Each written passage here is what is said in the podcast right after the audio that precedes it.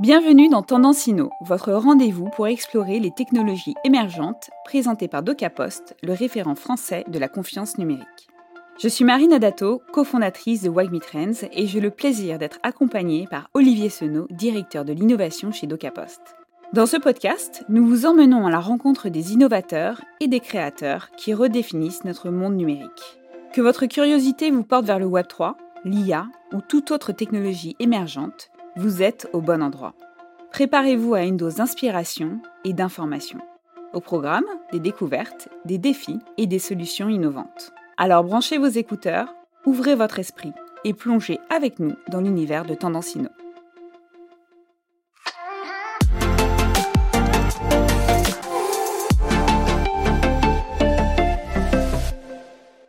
Imaginez un monde où la réalité se mêle à l'imaginaire, où l'apprentissage et l'expérience prennent une dimension nouvelle. C'est dans cet espace fascinant de réalité augmentée et virtuelle que nous nous aventurons aujourd'hui.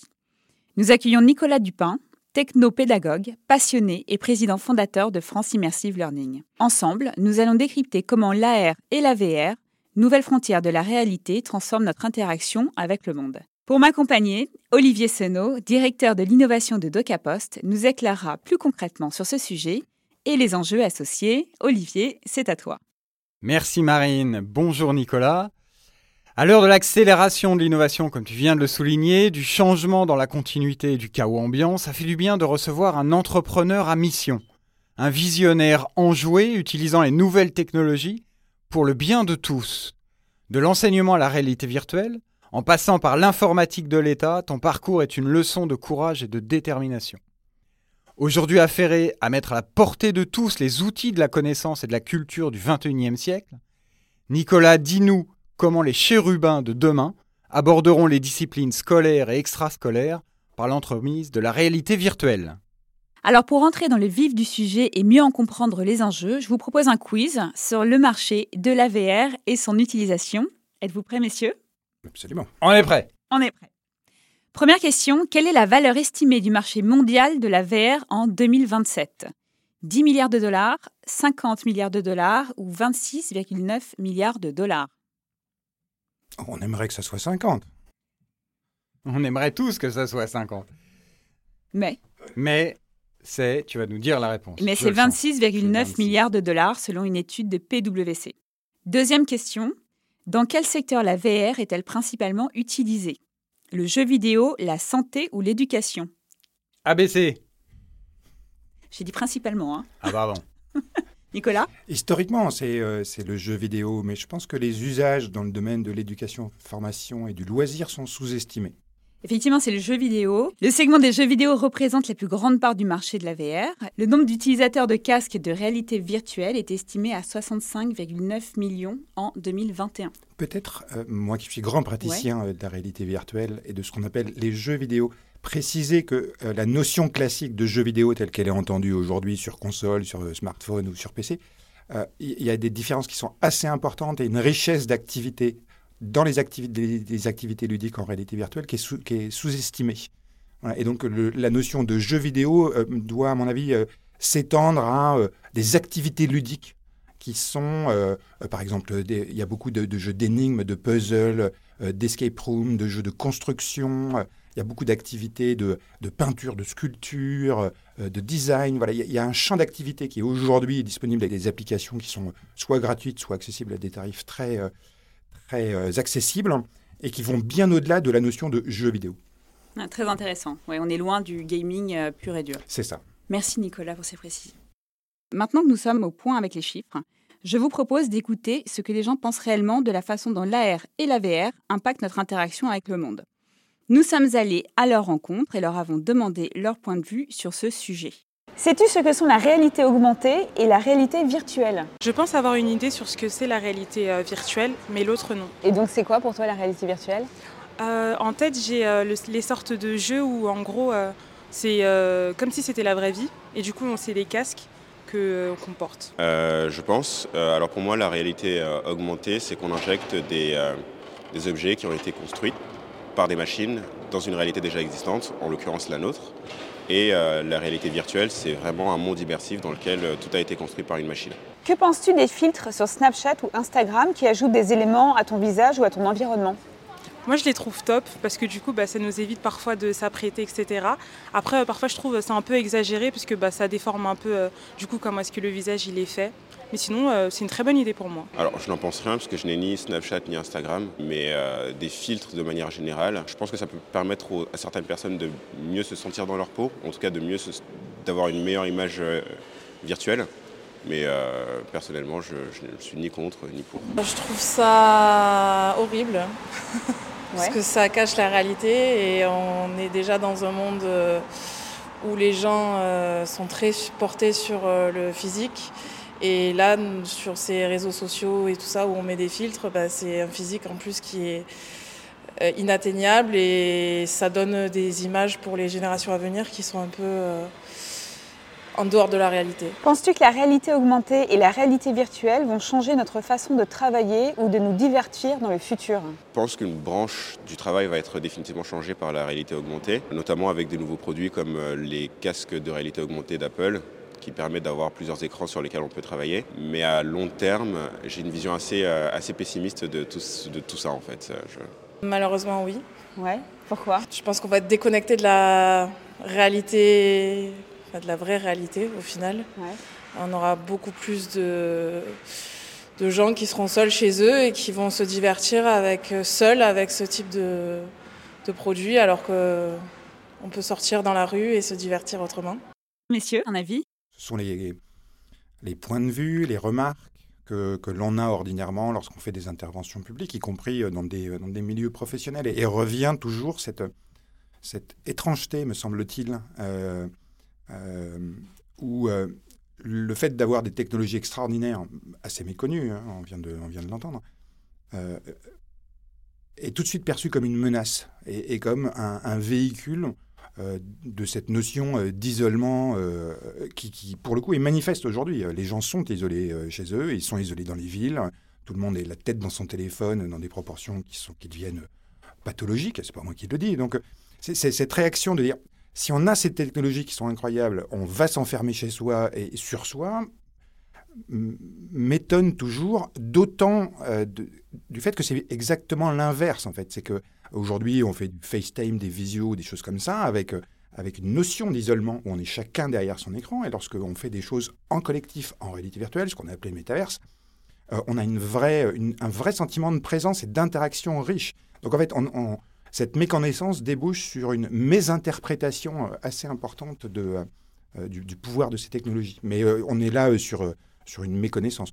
Après, en ce qui concerne les filtres Snapchat, je pense que là, on est sur des, des, des, des gadgets extrêmement périphériques de, de, nos métiers. Olivier, un avis? Je partage forcément, tout comme l'IA, la, VR, ce qu'on peut rassembler dans XR, ça doit être un outil et c'est un outil qui permet de mieux communiquer, de mieux modéliser les concepts, euh, éventuellement euh, même modéliser des équations mathématiques. C'est extrêmement pratique d'avoir une visualisation 3D d'équations, même simples.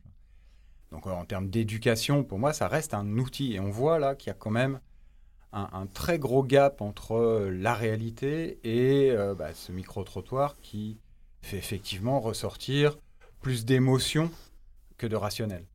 Et Olivier a raison, on, a, euh, au-delà de cette angoisse tout de suite euh, qui apparaît, on n'est pas du tout sur des technologies qui ont vocation à effacer les autres. On est sur des technologies qui permettent d'augmenter nos expériences et de substituer euh, des outils plus ou moins adaptés, plus ou moins satisfaisants par d'autres médiums qui, qui apportent une vraie valeur dans un certain nombre de situations et pas toutes. Et il n'est pas question de s'enfermer à l'extérieur de la réalité. La réalité, elle est magnifique.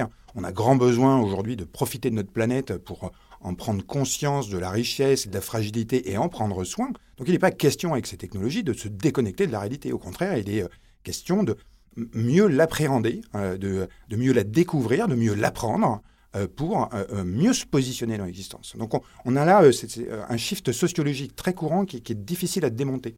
Alors, c'est intéressant, du coup, Nicolas, est-ce que tu peux nous dire comment est-ce que tu vois l'évolution de la VR et de l'AR dans les prochaines années? On, peut commencer par préciser qu'il serait préférable de parler des technologies immersives qui sont multiples. La réalité augmentée, AR, la réalité virtuelle, VR, sont deux des plus connues. Euh, Mais il en existe bien d'autres. La vidéo 180 degrés, la vidéo 360 degrés, maintenant la réalité mixte, euh, la photogrammétrie, qui est une technologie qui permet de capturer la réalité en, en 3D en photographie, qui aujourd'hui s'enrichit de ce qu'on appelle les NERF, les splattings gaussiens. Donc on est sur des accélérations technologiques qui sont massives, extrêmement enthousiasmantes, un peu comme l'est aujourd'hui l'IA euh, dans sa capacité à produire des choses qui sortent de notre imagination sans compétences graphiques ou, euh, euh, vidéo particulières. Donc, on a des technologies qui sont très vastes, qui vont permettre de répondre à des situations, des cas d'usage qui sont très différentes et dont il est important de faire la différence. Et puis, sur, sur l'évolution des prochaines années, ça a été évoqué dans le micro-trottoir. Apple, qui est un major parmi les majors, vient de rentrer dans le jeu de ces, de ces technologies avec effectivement des promesses qui ne sont pas très nouvelles, mais qui apparaissent comme étant très neuves pour, euh, pour beaucoup. Parce que tout ce que Apple montre, on le fait déjà avec, euh, avec des périphériques qui sont aujourd'hui accessibles à tout à chacun entre 500 et 1000 euros, donc des choses qui sont abordables. Mais en tous les cas, ce que dit Apple, c'est que euh, l'ensemble des majors qui depuis plusieurs années travaillent sur ces sujets, Meta, Pico, HTC, Samsung, Microsoft, Apple dit aussi, nous avons là des technologies d'avenir et nous allons y, prendre notre part. Donc là, on a un signe très important sur, sur l'évolution de ces technologies dans la société. Euh, et, puis peut-être pour euh, euh, compléter, on a aujourd'hui aussi cette accélération technologique sur les casques. C'est-à-dire tous les six mois, on a une nouvelle génération de casques qui apparaît, qui sont systématiquement, comme c'est le cas pour les ordinateurs, les smartphones, c'est le cas pour tout le reste, plus puissants, plus confortables, plus légers. Et les nouvelles générations qui viennent de sortir maintenant et qui vont généraliser, qui intègrent ce qu'on appelle un LIDAR, c'est-à-dire un scanner qui permet de faire la topographie de la pièce pour pouvoir positionner de manière crédible des objets digitaux dans la réalité. Euh, et de caméras couleurs hein, qui permettent de euh, voir le monde réel à l'extérieur du casque et donc de réduire ce sentiment de déconnexion du réel, on a là des, choses qui vont avoir un impact important sur les usages et les contenus qui vont, euh, qui vont être produits. Donc on a vraiment, vraiment aujourd'hui un, cadre technologique hein, et un ensemble du studio d'une créativité incroyable qui nous laisse les meilleurs espoirs pour le développement des usages de ces technologies. Est-ce qu'il y a des secteurs en particulier qui vont utiliser ces technologies? Alors, oh, ils ont déjà été évoqués. Euh, euh, le jeu vidéo, voilà, le, ludique, les activités ludiques euh, en général, bien évidemment. L'éducation et la formation sont systématiquement pointés comme étant le deuxième marché profitable parce que les gains commencent à être perçus comme étant évidents et commencent à être documentés comme, comme évidents. quand on parle éducation-formation, on adresse toutes les verticales existantes, la santé, l'industrie, euh, le tertiaire, enfin voilà, la formation, elle existe euh, dans, tous les domaines. Euh, et puis, je, trouve qu'il y a un, domaine qui n'est pas assez identifié, mais qui commence, en particulier par ses majors, à être une tête de gondole. C'est tout ce qui relève de la culture du patrimoine et du spectacle vivant.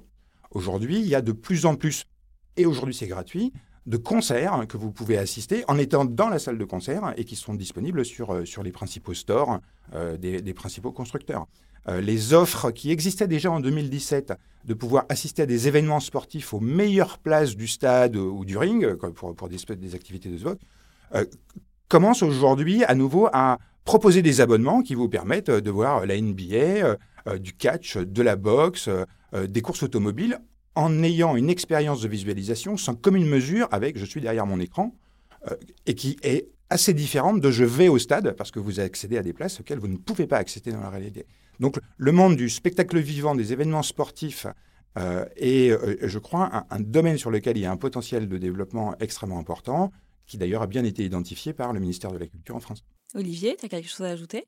Je, vais euh, redire ce que j'avais déjà dit sur, d'autres interventions. Il y, a, un spectacle en termes de, de, réalité virtuelle qui a été salué par tout le monde comme étant absolument magnifique, c'est Notre-Dame.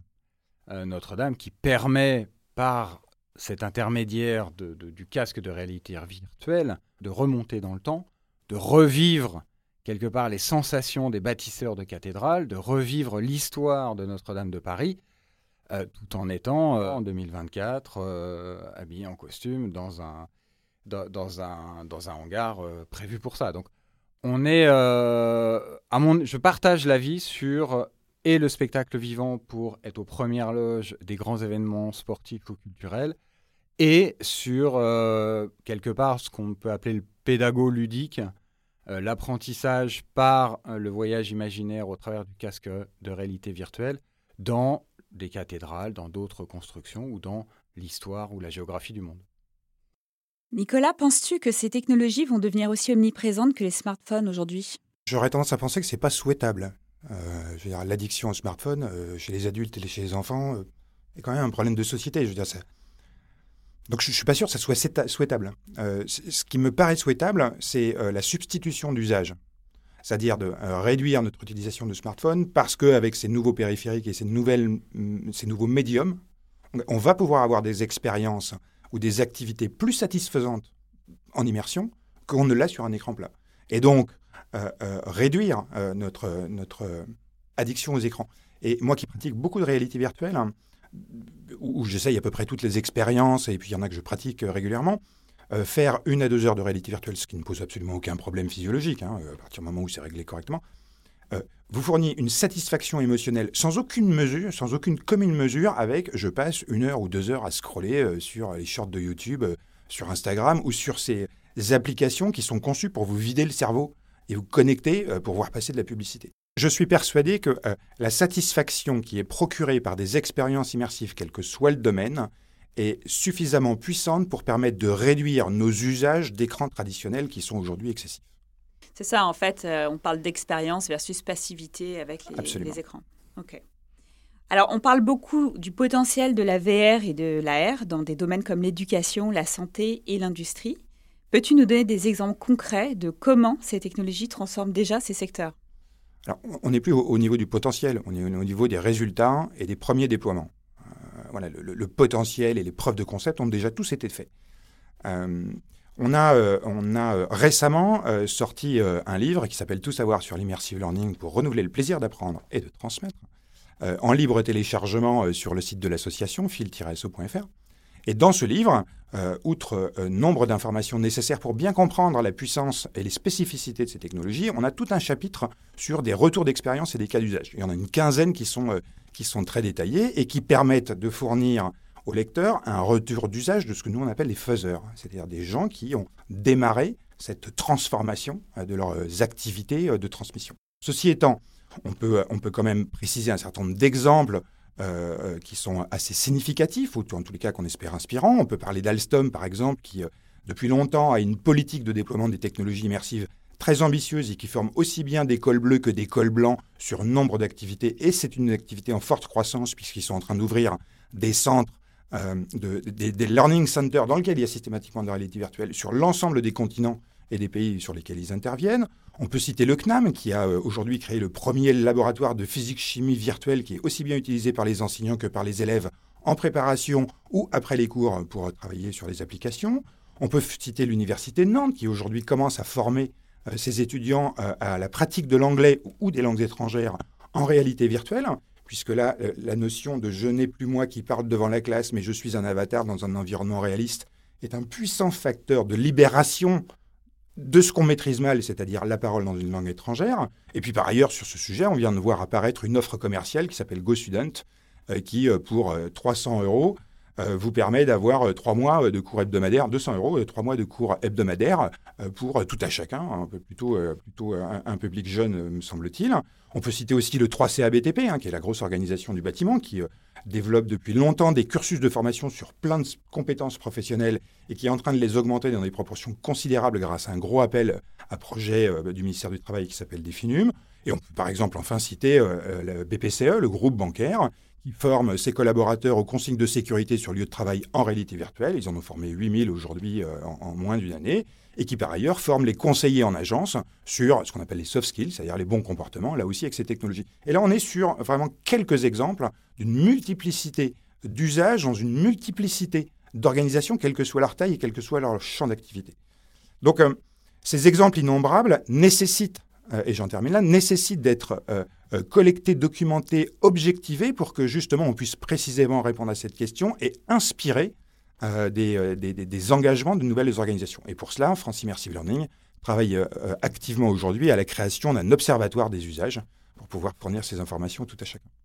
Les chiffres montrent une croissance rapide de la VR et de l'AR, mais alors il y a aussi des défis et des risques. Quels sont selon toi les principaux obstacles à l'adoption massive de ces technologies? Il y en a effectivement un certain nombre, et à mon avis, sont, on peut les présenter de trois ordres. la méconnaissance, des, sujets méthodologiques et sociétaux. la méconnaissance, c'est que malgré l'ancienneté de ces technologies, ben, si on remonte aux prémices des technologies immersives et de la réalité virtuelle, on, est au début des années 70, fin des années 60, euh, début des années 70. Dans les années 90, Nintendo et d'autres, Sega avaient sorti des premiers casques de réalité virtuelle, primitifs par rapport à aujourd'hui, mais quand même. Donc, euh, euh, sur la première, la première décennie du 21e siècle, les grands industriels et les laboratoires de recherche ont massivement utilisé des technologies immersives. À l'époque, on appelait ça des caves, c'était des pièces qui étaient un peu compliquées, un peu, un peu onéreuses, mais en tous les cas, ils ont massivement utilisé ces technologies pour faire de la recherche, mais aussi pour faire de l'ingénierie euh, chez les grands industriels de l'automobile et de l'aviation, par exemple. Donc on est sur des technologies anciennes, mais qui aujourd'hui sont devenues très accessibles financièrement et en termes de déploiement, mais qui sont globalement très méconnues. Euh, le micro-trottoir en, témoigne, et on a à peu près ces mêmes, euh, ces mêmes méconnaissances auprès des professionnels qu'on rencontre quotidiennement.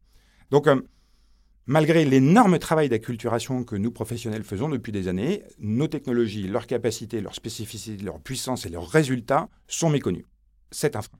Le deuxième frein, il est méthodologique. La question est de parler d'une adoption massive. Donc on passe de petites expérimentations, euh, de preuves de concept, d'animations en réalité virtuelle, qui se font beaucoup. Hein. Vous voulez former les gens à euh, euh, l'utilisation d'un pacemaker ou les premiers gestes de secours, vous allez faire venir une entreprise spécialisée qui a un programme qui va bien et vous allez faire défiler tous vos collaborateurs. Et c'est très utile, très agréable et très efficace. Mais on est là dans une animation. Donc l'enjeu, il est donc une massification des usages. Et pour ça, eh bien, il faut accepter de ne pas savoir et d'être aidé. Parce que pour passer à une massification des usages, il faut une vision stratégique, à court, moyen et long terme. Et que cette vision stratégique, elle s'incarne euh, à travers une équipe, à travers des champions internes qui vont progressivement déployer ces contenus euh, et en démontrer l'intérêt pour l'organisation. Donc cette notion de je construis une stratégie pour transformer mes pratiques hein, est encore aujourd'hui euh, terriblement sous-estimée. Et donc les organisations spécialisées de conseil auprès, euh, auprès des entreprises, comme elles le font dans le, dans le digital learning d'une manière générale, elles s'adressent à des professionnels qui vont les conseiller, est encore mal passée euh, dans, dans, nos métiers. Et les gens ont plutôt l'intention d'y aller, va comme je te pousse, et, et de se débrouiller, ce qui, ce qui, évidemment ne peut pas fonctionner. Et le troisième élément, il est, il est sociologique. Euh, ou sociétale. Parce que euh, même si lorsque vous mettez un casque à, peu près n'importe qui, hein, lorsqu'il le retire, l'émerveillement est là. Mais il semble, et j'ai du mal à expliquer pourquoi, il semble que le fait de mettre un casque euh, reste un, frein. quels que soient les âges, les conditions, le sexe, il n'y a, pas de, marqueur. J'ai du mal à m'expliquer pourquoi, mais ça reste, ça reste un frein, euh, ça reste un frein au, déploiement euh, euh, des, des, technologies immersives. Et puis dans le grand public, les gens n'achètent pas de casque, encore pas assez. Voilà, pour des raisons aussi probablement de méconnaissance de la quantité incroyable de choses magiques qu'on peut faire avec, avec un casque. Eh bien, les gens ne s'achètent pas de casque, donc on a du mal à faire des activités collectives alors qu'elles sont là et très souvent gratuites. Et comment surmonter ces freins selon toi? Alors, le, propos de France Immersive Learning, euh, à la racine du propos de France Immersive Learning et puis d'une partie de, ma carrière, il est, euh, il est cette conviction partagée que euh, tout est dans l'éducation. À peu près toutes les solutions sont dans l'éducation et la formation. Donc il faut, il faut éduquer, il faut informer, il faut former les gens, il faut soutenir les initiatives et les valoriser. Il faut aussi euh, soutenir les innovateurs. Euh, moi qui faisais partie des pionniers euh, de, l'utilisation d'Internet au début des années 90 dans les lycées professionnels, j'ai souvenir d'un certain isolement des, innovateurs, donc ils ont besoin d'être soutenus. Puis je crois qu'il y, y, a une clé aussi qui est importante, c'est la mutualisation. La mutualisation des savoir-faire, la mutualisation des contenus, la mutualisation des bonnes pratiques. Hein. Euh, qui vont permettre à chacun de ne pas réinventer la poudre, mais de s'appuyer sur un socle progressivement de connaissances et de savoir-faire qui vont permettre euh, d'avancer efficacement. Alors, l'objet de ce podcast, c'est euh, d'acculturer et le grand public et les entreprises aux technologies émergentes, mais aussi de donner des conseils actionnables. du coup, Nicolas, selon toi, quels seraient les conseils pratiques pour l'utilisation de la de la VR, pour les décisionnaires des TPE, des PME, des ETI, par exemple les organisations qui s'intéressent au sujet doivent euh, euh, acculturer euh, leurs collaborateurs, les former pour que se crée un groupe pilote hein, avec des champions, comme j'évoquais tout de suite, et qu'ils soient en capacité de lire dans l'organisation là où les premières expériences seront les plus efficaces et en même temps les plus économiques. Il vaut mieux faire du petit efficace que du gros machin qui, crée des tunnels et souvent des déceptions. Et que ces champions soient le vecteur de la mise en place de cette stratégie. Je ne connais pas d'autres méthodes euh, pour euh, avancer euh, sur... je comprends ces technologies et, surtout je suis capable de construire en quoi elles vont être utiles à mon business, à mon organisation. Parce que les cas d'usage qu'on présente sont très spécifiques des organisations. En fait, la question c'est pas de savoir si ça marche et comment ça marche, c'est où est-ce que ça va apporter à une organisation une valeur immédiate et un, un, ROI extrêmement important. Et ça, il n'y a pas d'autre méthode que acculturer, former, euh, construire un groupe pilote, euh, euh, faire de l'idéation sur les pain points de l'organisation et ensuite déployer. Olivier? Tu l'as dit dans la dernière phrase, c'est identifier les pain points de l'organisation. C'est à partir de là qu'on aura une clé de lecture vraiment efficace sur où installer de la VR, où installer de la R, pour quel ROI, dans quel process. Et c'est à partir du moment où on aura identifié ça qu'on pourra à ce moment-là acculturer et dire voilà les organisations, voilà où on peut le faire. Et ça, l'observatoire peut euh, apporter beaucoup sur ce terrain-là également. Et Olivier, pour déceler les champions, comment on fait? Ah, Si je le savais, je serais riche. Marine, tu imagines bien? Je serais très très riche et depuis longtemps. Ah, j'aimerais bien pouvoir répondre à cette question. Malheureusement, je crois que beaucoup ont essayé et peu ont réussi à avoir euh, plusieurs fois de suite au moins la bonne méthodologie pour déceler les champions. Plus, si on revient à la question et un peu plus sérieusement, euh, pour les collaborateurs, je, vais reprendre ma casquette innovation, c'est tester, essayer. Qu'est-ce que ça vous apporte à titre privé, à titre professionnel? Il y a des expériences partout, que ce soit à Paris, Lyon, Londres, Singapour, il y en a partout. On peut en trouver partout.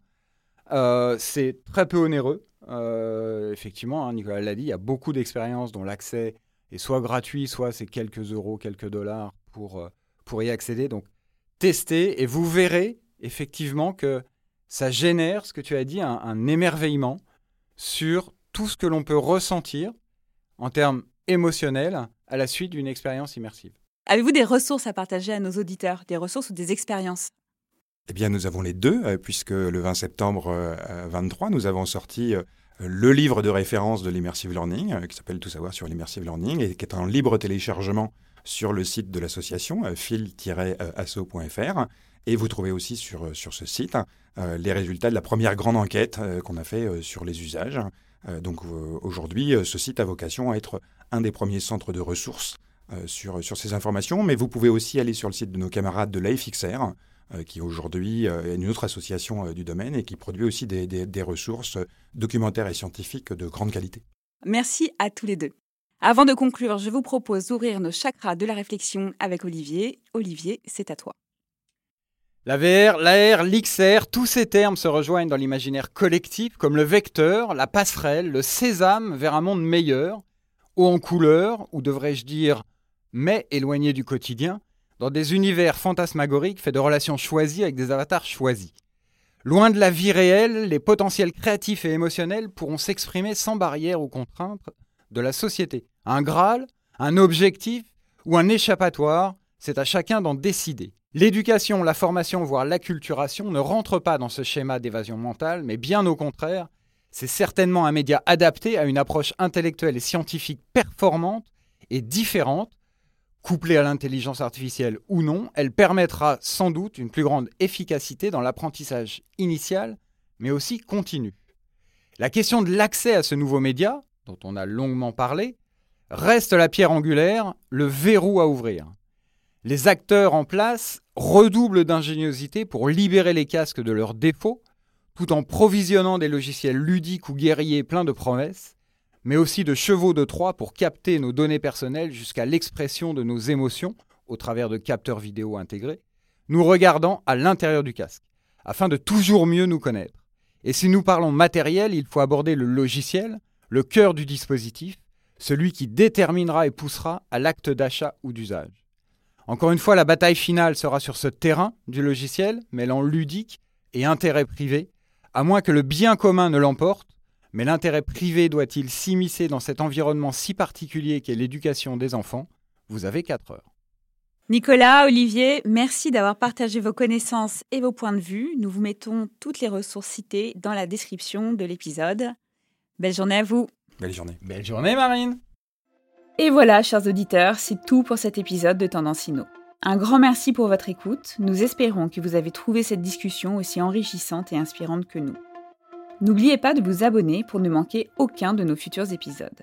Vous pouvez retrouver Tendance Inno sur toutes les plateformes de podcast, YouTube et Dailymotion. Si vous aimez ce podcast, faites-le nous savoir et aidez-nous à le faire connaître grâce à vos commentaires et à vos partages. Pour plus de contenu sur les technologies émergentes, suivez-nous sur les réseaux sociaux de DocaPost et de Wagmi Trends. À bientôt pour un nouvel épisode placé sous le signe de la tech, du Web3 et de l'innovation. D'ici là, continuez à explorer, à innover et à créer.